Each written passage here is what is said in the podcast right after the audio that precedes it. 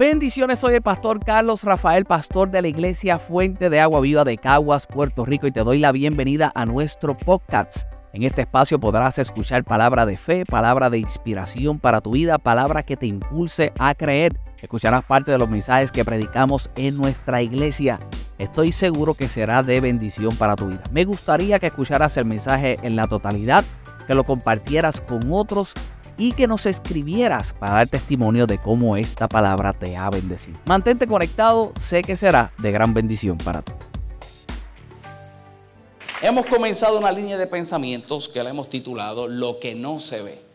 Lo que no se ve y lo que estamos declarando en este tiempo, ¿verdad? Y lo que estamos mirando en esta temporada es una temporada de cambios, cambios profundos, cambios profundos. Los que nos visitan por primera vez, hemos diseñado una tarjetita como esta que se le va a entregar y si te llevas algunas para invitar a otros a la iglesia, en esta tarjetita lo que pretendemos por supuesto es que pues la gente sepa lo que estamos eh, compartiendo. En la esquinita hay un eh, QR code donde la gente escanea y puede tener información de nuestra iglesia, pero en la parte de atrás, por estas próximas semanas, mientras compartimos la palabra y esta serie de mensajes, nos vamos a proponer ciertos cambios en nuestra vida.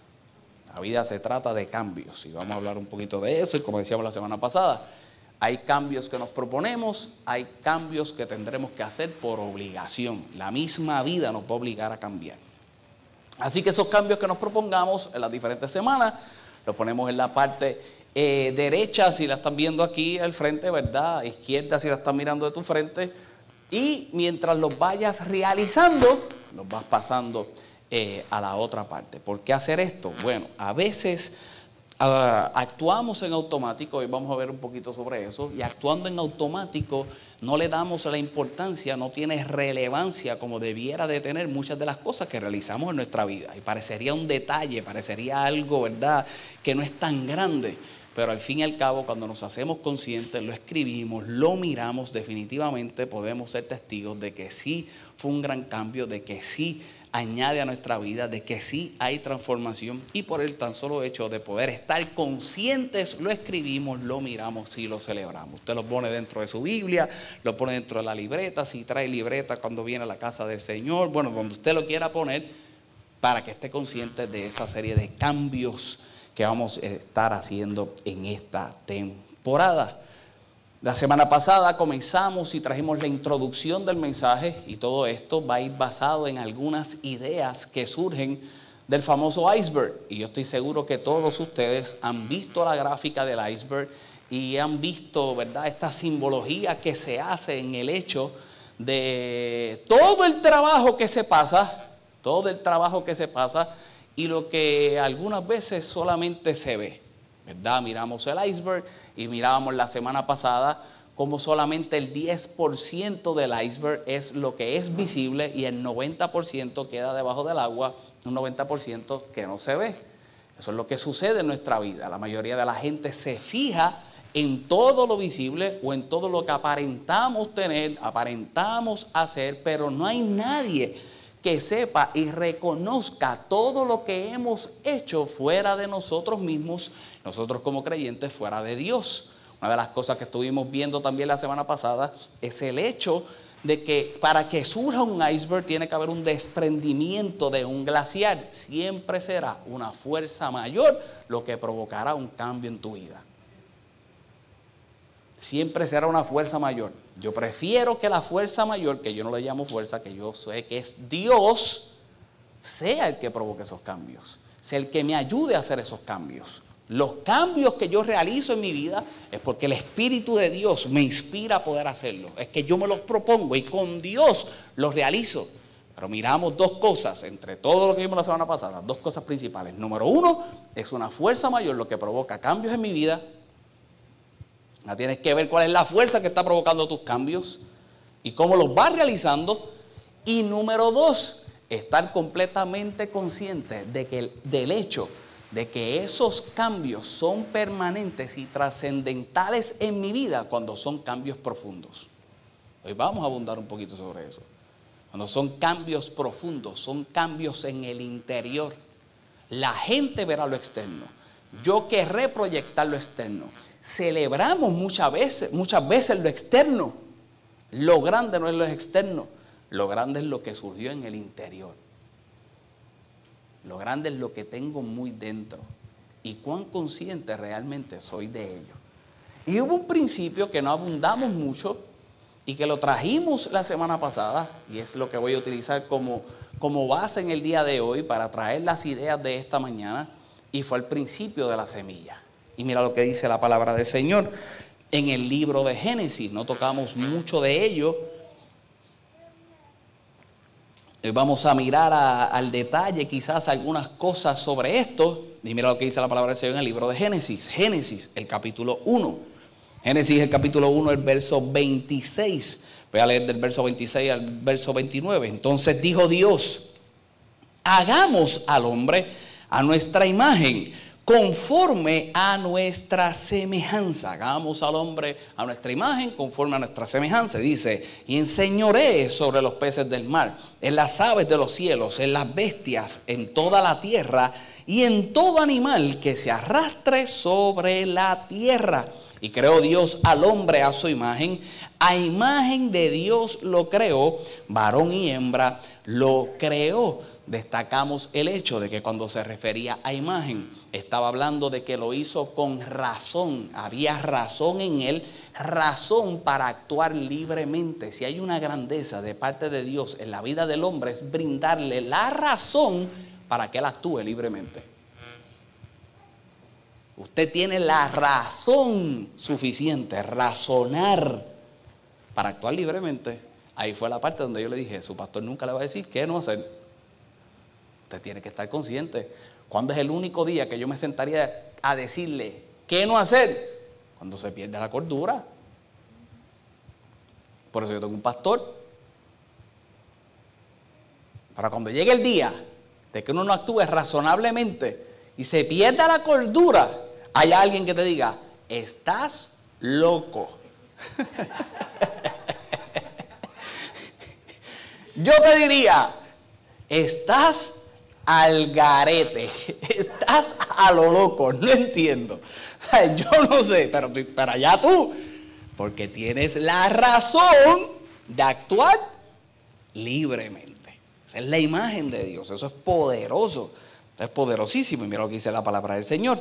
Y los bendijo Dios. Y le dijo, y aquí está lo importante, fructificad y multiplicaos. Fructifícate, multiplícate y llena la tierra, hizo juzgarla y enseñorear sobre los peces de la mar y las aves de los cielos y en todas las bestias que se mueven sobre la tierra. Aquí está el verso que abundaremos en el día de hoy. Y dijo Dios, he aquí, os he dado toda planta que da semilla para que esté sobre la tierra y todo árbol que hay fruto que da que semilla y os será para comer. No hay forma de multiplicarnos y no hay forma de fructificar si no es a través de una semilla.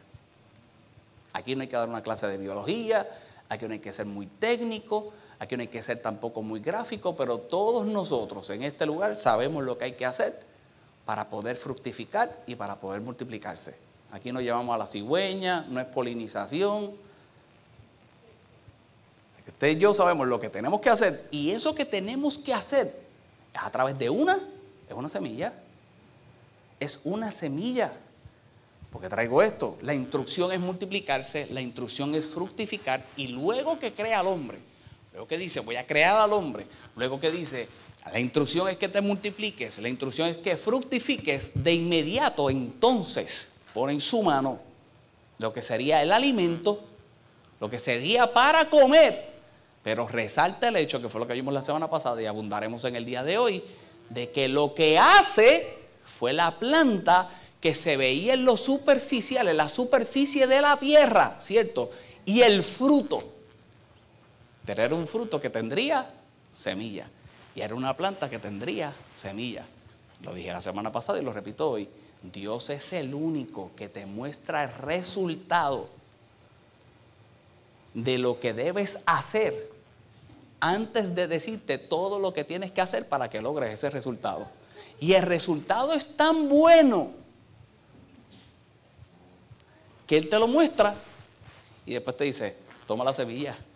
Y ahora te pregunto en el día de hoy, ¿cuál sería la expectativa de Dios si no fuera que con la semilla tú puedas obtener de continuo la planta y el fruto que te mostró en el inicio, en el principio, esperando que al final tú puedas tener lo mismo.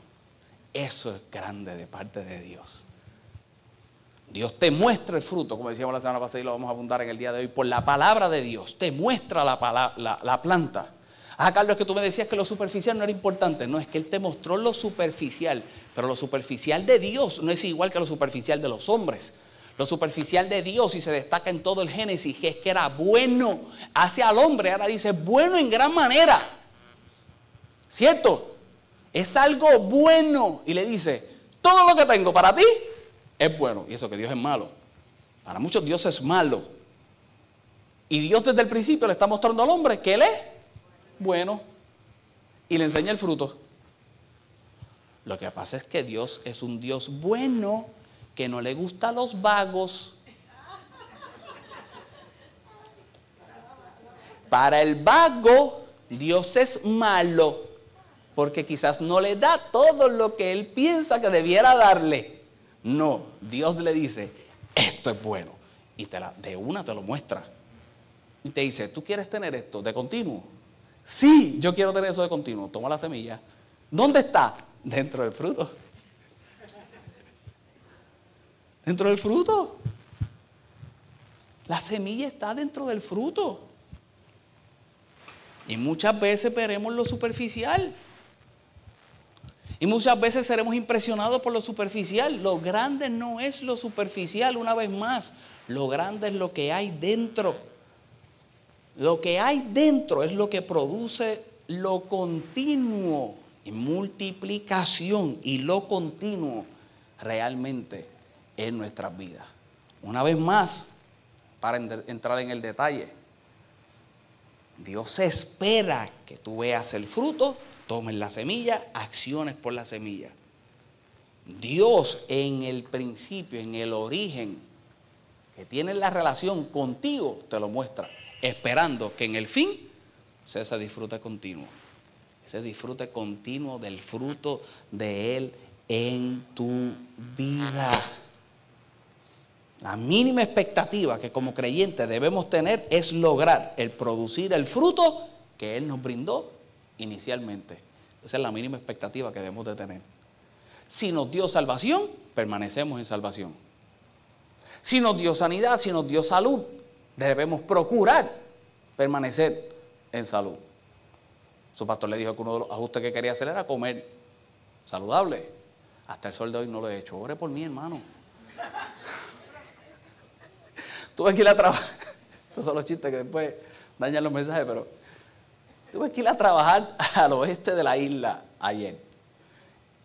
La gente dice que, hay que establecer un balance, que es imposible establecer un balance en la vida. Bueno, yo tengo que establecer un balance, yo tengo que establecer un balance entre la iglesia, la familia, bueno, no estoy estableciéndolo por prioridad, pero familia, iglesia, trabajo y negocio. Pues había que ir a cumplir con el negocio. ¿Y la familia qué? Me la llevé si tengo que trabajar sábado en Cabo Rojo, pues nos vamos desde viernes. Viernes estamos con la familia, viernes disfrutamos en familia por la tarde, después de haber trabajado el viernes durante el día, arranca la nena que vaya a la piscina del hotel, que disfrute. El sábado la nena tenía una camarita chiquita mientras el papá tiene una cámara grande, porque habían otros tres empleados atendiendo algo en Carolina. Hay que hacerlo, hay que trabajar para hoy levantarse temprano, para repasar el mensaje, para estar aquí, para montar. Hay que hacerlo. De su pastor fue un buen restaurante y se saltó. Pero yo les prometo, yo les prometo, estoy al garete. Restaurante español sabroso, le puedo decir para que vaya cuando esté por allá. les prometo que mañana, no, mañana se acabó. Conseguí un tipo que me va a dar clínica de baloncesto. Prepárate, papá y me la va a dar personal uno a uno. Ya me envió, ya estoy haciendo también presupuesto porque voy a, voy a coger clínica de baloncesto nada más para jugar con este. Nada más por eso lo voy a hacer. Voy a estar jugando y voy a coger la clínica esa. La mujer me dijo, ¿para qué tú quieres eso? Date quieta. A este y un nene que está ahí atrás criándose. que está jugando un baloncesto, les prometo que empiezo. Dios te dio la salud. Hay que permanecer en salud. Hay que procurar uno hacer todo lo posible. Porque la expectativa, una vez más, de Dios es que nosotros mantengamos lo que nos dio desde el principio. Vamos al libro de Marcos, el capítulo 4, para traer las ideas del día de hoy. Marcos, el capítulo 4, hace una descripción específicamente de la semilla, pero yo quiero que nos centremos en el aspecto de la tierra. Yo decía la semana pasada que la mayoría de la gente tiene problemas con el fruto, cuando no debe tener problemas con el fruto, debe tener dilema o problema, por decirlo así, utilizo mucho esa palabra, eh, con la semilla. Pero más allá de la semilla tenemos que irnos al aspecto de juzgar la semilla respecto al terreno. Así que en el día de hoy yo quiero que te enfoques en eso. La semilla tendrá su definición, la Biblia cuando se refiere a semilla tiene varias definiciones que se pudieran dar y estudiar. Hoy nos vamos a ir en una en específico. En base a esa definición es que vamos a evaluar el aspecto de la semilla. Entonces la semilla no tendría problema, pero el problema lo tendríamos nosotros. Hago esta aclaración, este disclaimer por lo que mencioné la semana pasada. El problema lo tendríamos nosotros si no trabajo bien con la semilla. El trabajar bien con la semilla tiene que ir en consideración con el terreno. Amén. Libro de Marcos, capítulo 4, el verso 1 al 20. Y desde ahora te digo también que cuando vayamos mirando todos estos versos, lo que echa a perder toda la semilla fue el hecho de que cayeron en un área superficial. Vamos a la palabra del Señor. Mira lo que dice la palabra del Señor. Otra vez comenzó Jesús a enseñar junto al mar una de las enseñanzas de Jesús, de las más importantes enseñadas por Jesús. Empezó a enseñar junto al mar y se reunió alrededor de él mucha gente, tanto que entrando en una barca se sentó en ella en el mar y toda la gente estaba en tierra junto al mar. Mira esto, lo que dice el verso 2. Y les enseñaba por parábolas muchas cosas, les enseñaba por parábolas muchas cosas y les decía, esto es importante, y les decía en su doctrina. Jesús comenzaba a establecer de las creencias fundamentales de dentro de lo que él enseñaría. Esto era una de las cosas. De las creencias fundamentales dentro de lo que él traería. Esto era importante. Esto era importante de recibir. Me lo que dice la palabra del Señor. Oíd, he aquí, el sembrador salió a sembrar. Esta es la famosa parábola del sembrador. El sembrador salió a sembrar. Verso 4. Y al sembrar aconteció que una parte cayó junto al camino y vinieron las aves del cielo y la comieron. Verso 5. Otra parte cayó en pedregales, donde no tenía mucha tierra y brotó pronto porque no tenía profundidad la tierra. Una de ellas cae junto al camino, vamos a ir abundando en cada una de ellas, junto al camino, los animales se la llevaron. La segunda en Pedregales, no cayó en un área profunda y como no cayó en un área profunda, dice que salió el sol y se quemó. ¿Por qué razón? Porque no tenía raíz. No tenía raíz, se secó. Otra parte cayó entre espinos y los espinos crecieron y la ahogaron y no dio fruto. Pero otra parte cayó en buena tierra y dio fruto, pues brotó y creció y produjo al 30, al 70 y al 100 por uno. Y esta es la explicación que le da la gente. Nosotros vemos a Jesús muchas veces cómo se dirige a la gente de manera práctica, como nosotros solemos hacer el mensaje de la palabra del Señor, de manera práctica, y comenzar a hablarle a la gente por lo que entendían, siendo una cultura que abundaba el aspecto de la agricultura y era uno muy conocido, considerando a Jesús sabio, muy inteligente al traer la palabra del Señor, tendría que llevar un mensaje un mensaje para una gente en específico, pues definitivamente comenzó a traer por parábolas, palabras muy sencillas, para que la gente pudiera recibir, aunque había una gente que no necesariamente la iba a recibir, no voy a entrar en ese detalle hoy, lo voy a dejar para después, porque está bárbaro. Lo voy a leer el verso ya mismo. Pero entonces Jesús comienza a hablarle en su lenguaje. El sembrador salió a sembrar. Y hablemos de la semilla. Mira lo que dice la palabra del Señor. Dice, para que, y él, y él les dijo, el verso 10, eh, pero otra parte, el verso 8, cayó en buena tierra y dio fruto, pues brotó y creció y produjo al 30, al 70 y al 100 por uno. Verso 9, entonces le dijo, el que tiene oídos para oír, oiga. Dice el verso 10, eh, cuando estuvo solo, los que estaban cerca de él, con los doce le preguntaron sobre la parábola. Y él les dijo, a vosotros os he dado a saber el misterio del reino de los cielos. En otras palabras, tú vas a tener una enseñanza, tú vas a tener una explicación un poco más íntima, tú vas a saber un poco más. Tú y yo somos beneficiados de eso por la palabra, la tenemos en el día de hoy. Y dice la palabra del Señor. Eh, mas a los que están fuera por parábolas todas las cosas, para que viendo no vean y no perciban y oyendo oigan y no entiendan, para que no se conviertan y les sean perdonados los pecados. Estos son los versos que te dije que no voy a entrar en el día de hoy, que están poderosos de verdad, que los veremos en otra ocasión. Porque Jesús vino para salvar. Pero el profeta Isaías había dicho que habían unos que aunque escucharan, no iban a escuchar. Y por no escuchar, sus pecados no serían perdonados. Dejémoslo para otra ocasión. Dice el verso 14. Y aquí comienza a traer la explicación. Que voy a ir por encima porque vamos a ver detalles, algunos detalles sobre eso y lo que quiero mostrarte en el día de hoy. El sembrador es el que siembra la palabra. El sembrador es el que siembra la palabra. Él era el sembrador. Si el sembrador es el que siembra la palabra, ¿qué es la semilla? La palabra. El sembrador siembra la palabra. La palabra es la semilla. Así que nosotros vimos la referencia de Jesús al expresarse al hecho de lo que él estaba haciendo. Compartía la palabra y cuando él compartía la palabra, lo que él esperaba era que sucediera el sistema del sembrar y el cosechar. Pero dentro del sistema del sembrar y el cosechar, él estaba claro de muchas de las cosas que sucederían en ese sistema. Jesús estaría claro que toda la semilla que él fuera a brindar, que toda la semilla que él fuera a esparcir, no toda ella iba a dar fruto. Él estaba claro.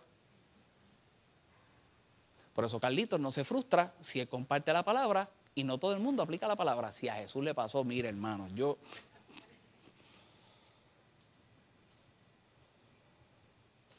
Ahora él dice, yo salgo y lanzo la palabra. Pero miren todas las cosas que pasan. Y él pone una perspectiva de todo lo que puede pasar para que la gente se ubique.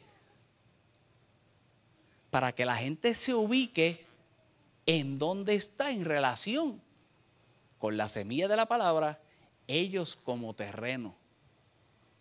Y ahora los discípulos le dan la explicación.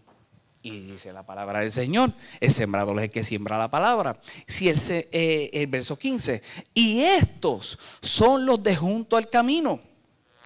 Y estos son los de que junto al camino es quienes se siembra la palabra, pero después que la oyen, enseguida viene Satanás, refiriéndose al mal, refiriéndose a lo malo, y quita la palabra que se sembró en sus corazones. La palabra y el diseño de la palabra, el diseño de la semilla de la palabra, está para que se siembre en lo profundo. Se siembra en el corazón. Si algo atenta el mal en nuestra vida,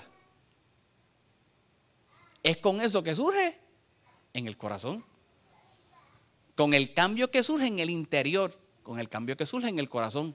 Todo lo externo que yo experimento, llámele usted como le quiera llamar, le quiera llamar diablo, satanás, lo que sea. Yo le estoy llamando el mal porque son tantas cosas. El diablo no es omnipresente, no puede estar en cada una de sus vidas, pero lo que usted considera malo sí. Así que lo que usted considere malo, lo que atenta, es con lo que sucede en tu corazón. Y el único que entra realmente en tu corazón es Cristo y es Dios. Pero eso malo provoca que lo que hay en el corazón y lo que hay en el interior no funcione. Y le está haciendo la descripción.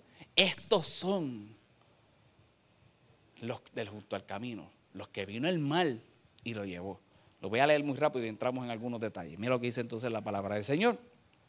Estos son asimismo los que fueron sembrados en predegales, los que cuando han oído la palabra, al momento que la, reciben con gozo, pero no tienen raíz en sí, sino que son de corta duración. Aquí tienen otros. Son de corta duración porque cuando viene la tribulación o la persecución por causa de la palabra, luego tropiezan. Estos son los que fueron sembrados entre espinos, los que oyen la palabra, pero los afanes de este siglo y el engaño de la riqueza y las codicias, de entre otras cosas, entran, ahogan la palabra y se hace infructuosa. Eso sí que está brutal y se hace infructuosa. Verso 20, y estos son los que fueron sembrados en buena tierra, los que oyeron la palabra, la reciben y dan fruto. A 30, a 60 y al 100 por uno. Es la palabra. Es la palabra. Es la enseñanza.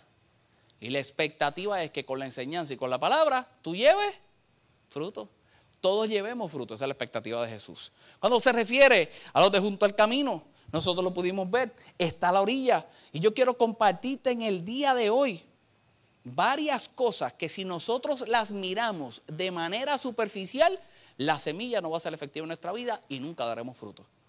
Lo que yo te voy a mostrar de ahora en adelante, después que te leí todos los versos, tú los escuchaste, son tres cosas en específico que si tú y yo lo tomamos de manera superficial, la semilla nunca va a dar fruto en nuestra vida. Número uno, refiriéndose al aspecto de lo junto al camino, la calidad de la semilla y su amenaza. Si yo tomo superficialmente hablando la calidad de la semilla, la calidad de la palabra, me estoy refiriendo a la palabra, si yo la tomo superficial, usted viene aquí en el día de hoy y esta palabra la tomo superficial, la calidad de la semilla, yo la tomo superficial. No la considero. Y la amenaza que eso causa, la amenaza, ¿qué amenaza? Si la pongo en práctica. Si yo pongo en práctica lo que yo aprendo, definitivamente para otro, se convierte en una amenaza. Yo tengo que tener en perspectiva la calidad de la semilla y la amenaza que puede causar. Si no fuera una amenaza, el diablo, hermano, no se mete con usted.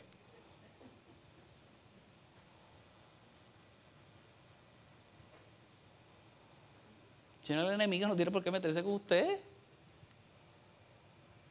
Es una amenaza. En este punto lo que corremos es ese riesgo de que nuestra cosecha muera en la misma semilla. Yo quiero que usted sepa algo. La semilla está diseñada para dos cosas. La semilla está diseñada para crecer y la semilla está diseñada para alimentar.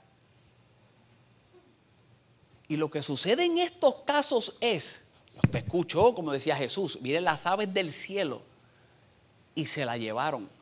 Esa semilla alimentó o no alimentó. lo, lo difícil y lo duro es el saber que la cosecha de mi semilla murió en la misma semilla. La semilla que no fue sembrada, que no fue cuidada y que no creció, pero alimentó.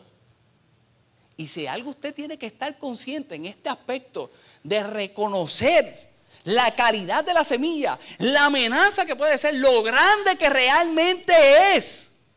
Si algo usted tiene que estar consciente, es que usted está alimentando.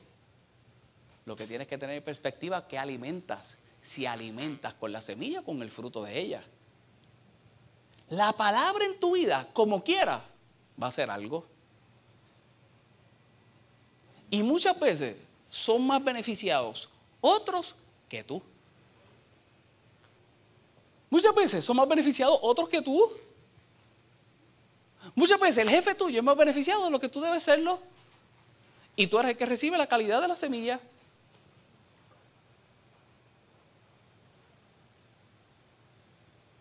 Muchas veces otros son más beneficiados porque tú no estás consciente de la calidad de la semilla.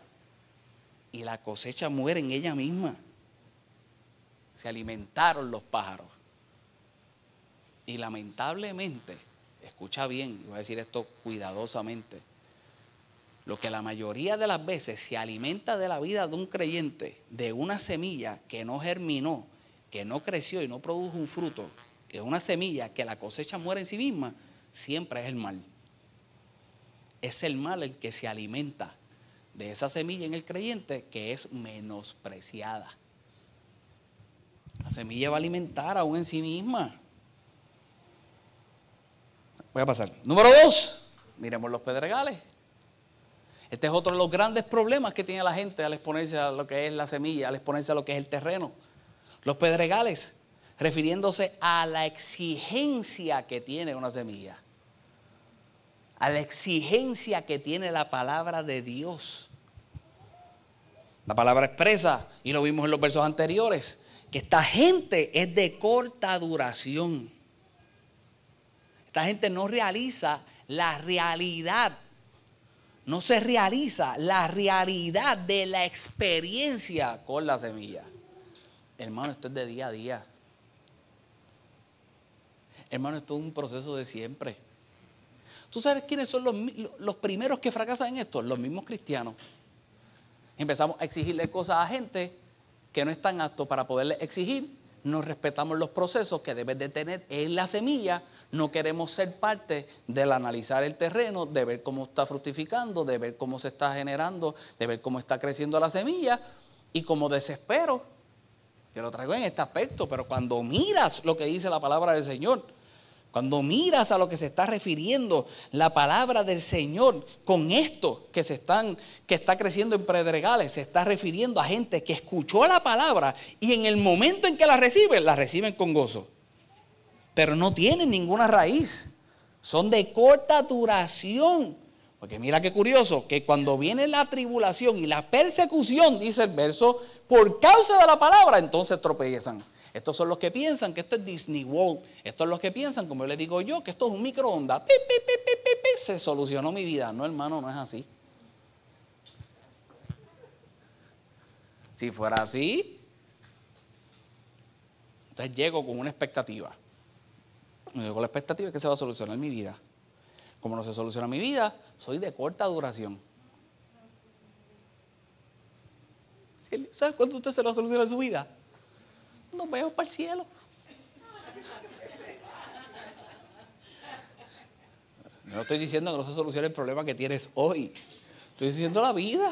Porque todo el mundo espera. La gente quiere que la vida sea perfecta para. No, no, hermano, no es perfecto, es bueno. Yo voy solucionando una cosa. Debe traer la esperanza, debe traer, traer, la fuente de agua viva. Ven, fuente de agua viva. No, yo te estoy hablando de esperanza, de fe. Se va a solucionar. Pero hermano, siempre va a surgir algo. Entonces, como yo digo, siempre va a haber una gotera nueva en el techo. Siempre va a haber una manga que se rompe y tiene que llegar el, el plomero. Siempre hay una pieza del carro que se tiene que romper. Si no, hay otros que no viven.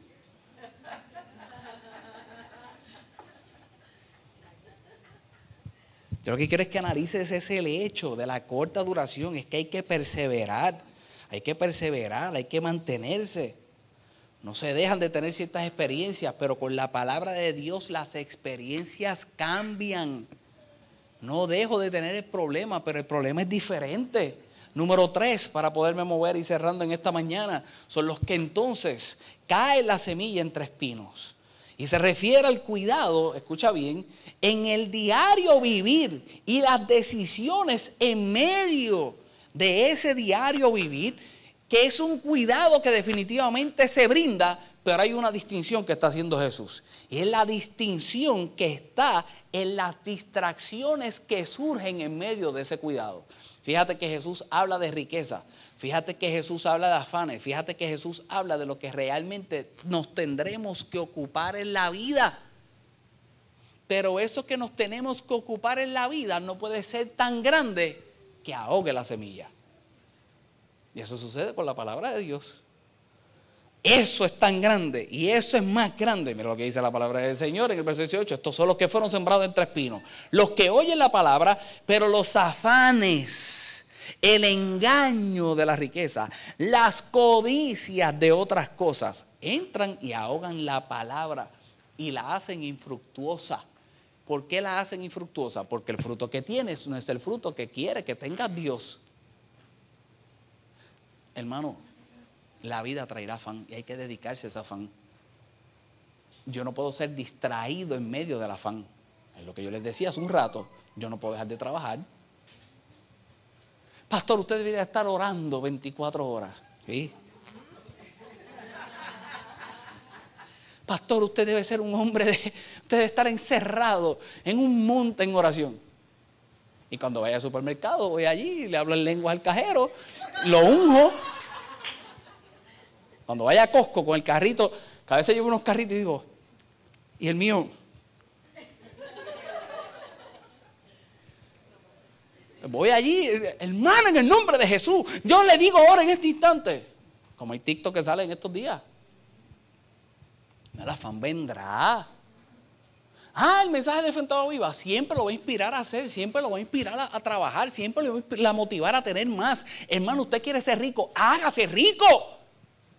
Hágase rico. Seguro que sí. Trabaje. Pero la riqueza no puede ahogar la palabra que hace que seas un rico justo, que sea un rico que haya algo más grande que tú, que sea Dios. Si no te atreves a aplaudir porque piensas que no puedes ser rico. Pero escucha, hay riqueza en todo lo que haces. A eso es a lo que yo me refiero.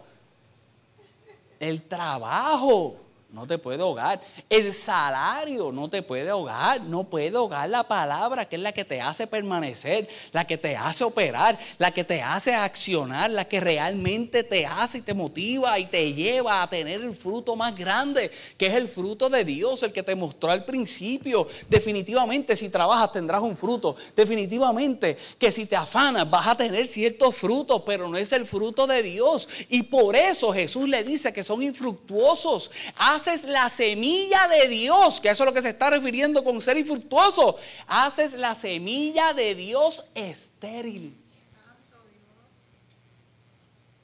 Donde único Jesús se refiere a un fruto como estéril, es en este sentido.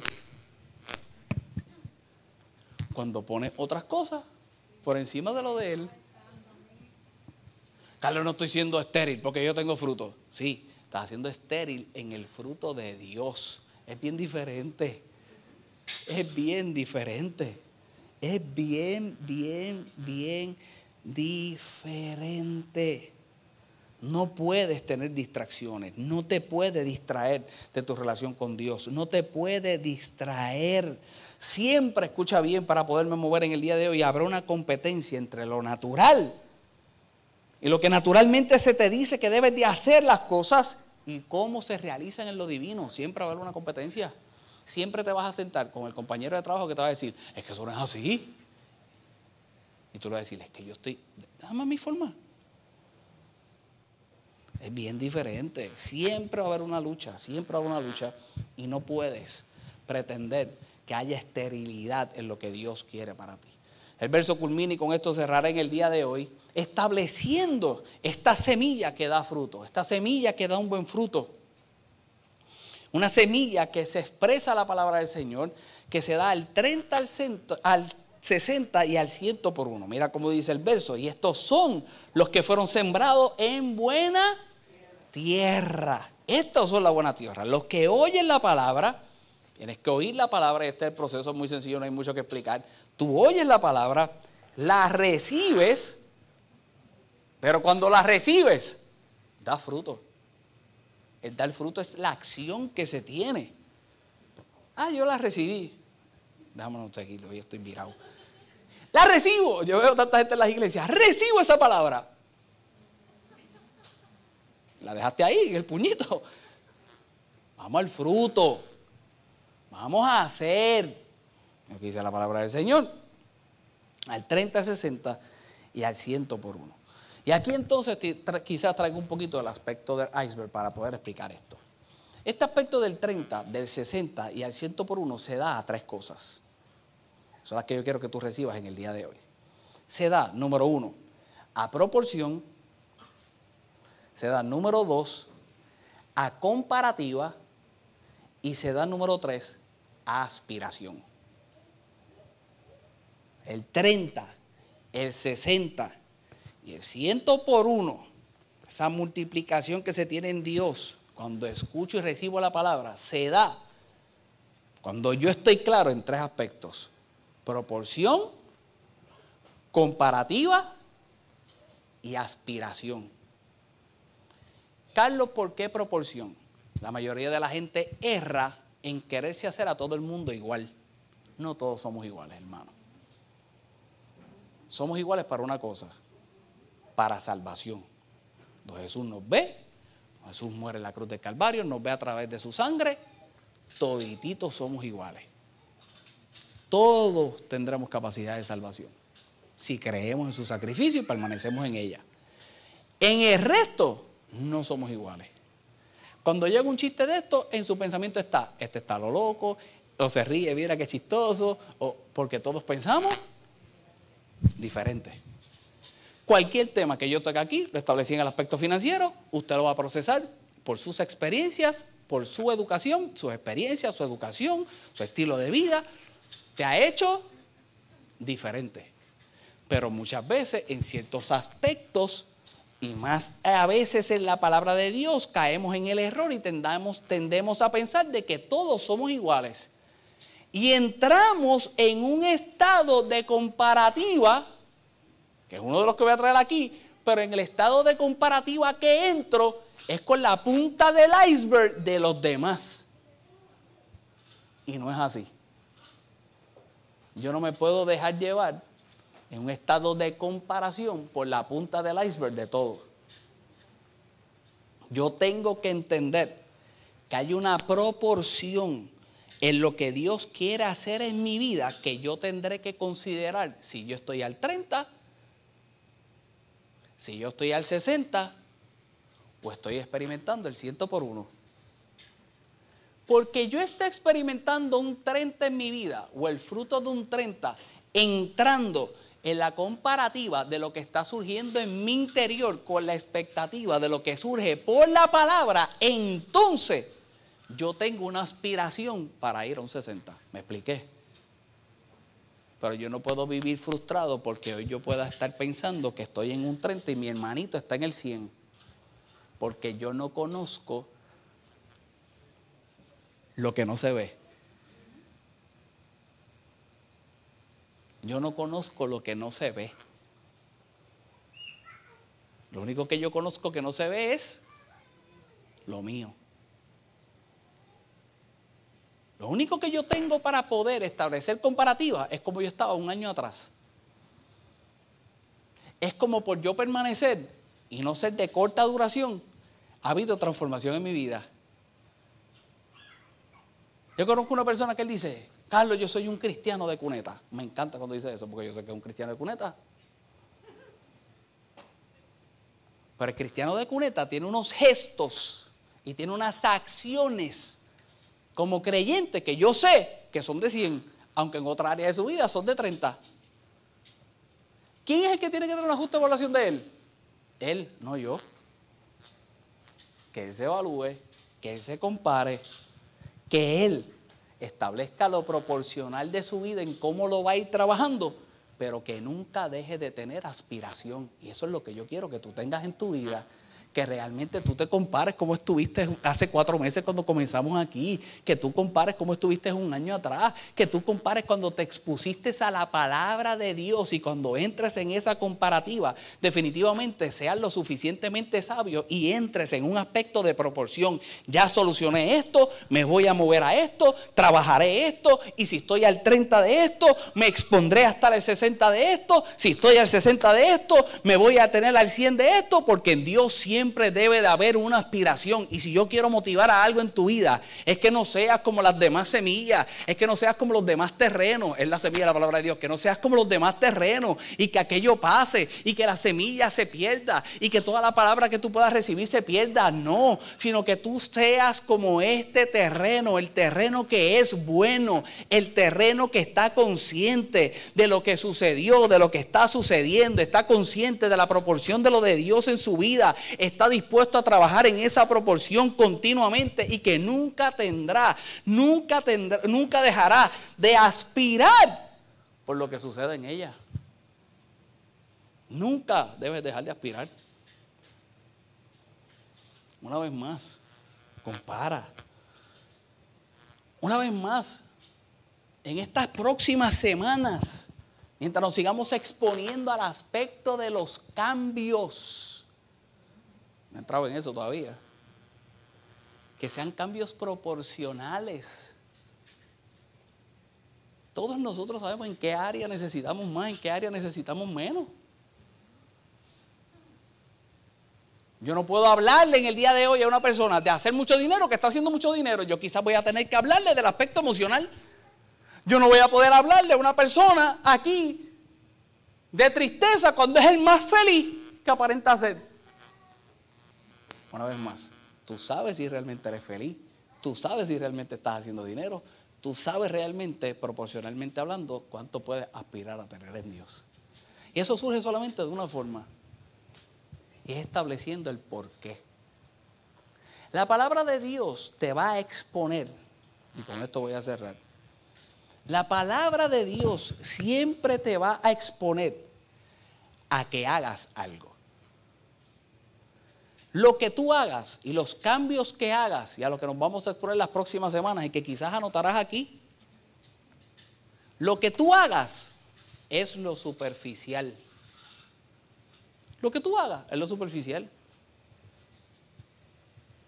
El por qué, el por qué lo haces, es realmente lo profundo. Y para que haya una efectividad verdadera en la semilla, en la palabra de Dios, en tu terreno, lo que debe de haber es un buen por qué hacen las cosas. Cuando tú conoces el por qué, tú estableces la comparativa correcta contigo mismo. Porque cuando pasé aquello, cuando pasé aquello, aprendí aquello, apliqué aquello y mira lo que he logrado. Y estableces proporción porque si lo hiciste en aquello, ¿por qué no hacerlo en esto? Y tienes una aspiración. yo quiero que tú salgas de aquí creyendo y analizando y teniendo en las próximas semanas la expectativa de un porqué. Lo que hago es lo superficial, lo profundo es la evaluación en el interior de por qué lo hago. Vamos a tener una guía, con esto voy a cerrar, de ese por qué en cuatro cosas. Y las vamos a ir abundando poco a poco en las próximas semanas. Número uno, en contraste. Este que está en el live. En contraste, tú no eres el mismo. No puede ser el mismo. Tiene que haber un contraste. Tiene que haber un antes, tiene que haber un después. Tiene que haber un antes de la palabra, tiene que haber un después de la palabra. Tiene que haber un antes y un después. Número dos, en motivación. ¿Por qué estoy siendo motivado? No va a haber otra cosa que te motive más que la palabra de Dios. Una vez yo me sentaba con un tipo que decía que la motivación no existía. Y yo, ajá, y tú te levantas todos los días con una alegría y un gozo para ir a trabajar. Todos necesitamos ser motivados. ¿Por qué necesito ser motivado? ¿Por qué me motivo? Eso solamente pasa en el interior. Número tres, en acción. ¿Por qué tengo que hacer esto? ¿Por qué tengo que realizar esto? Y número cuatro, en remuneración. Siempre habrá un resultado. Número uno, una vez más, en contraste motivación, acción y en remuneración.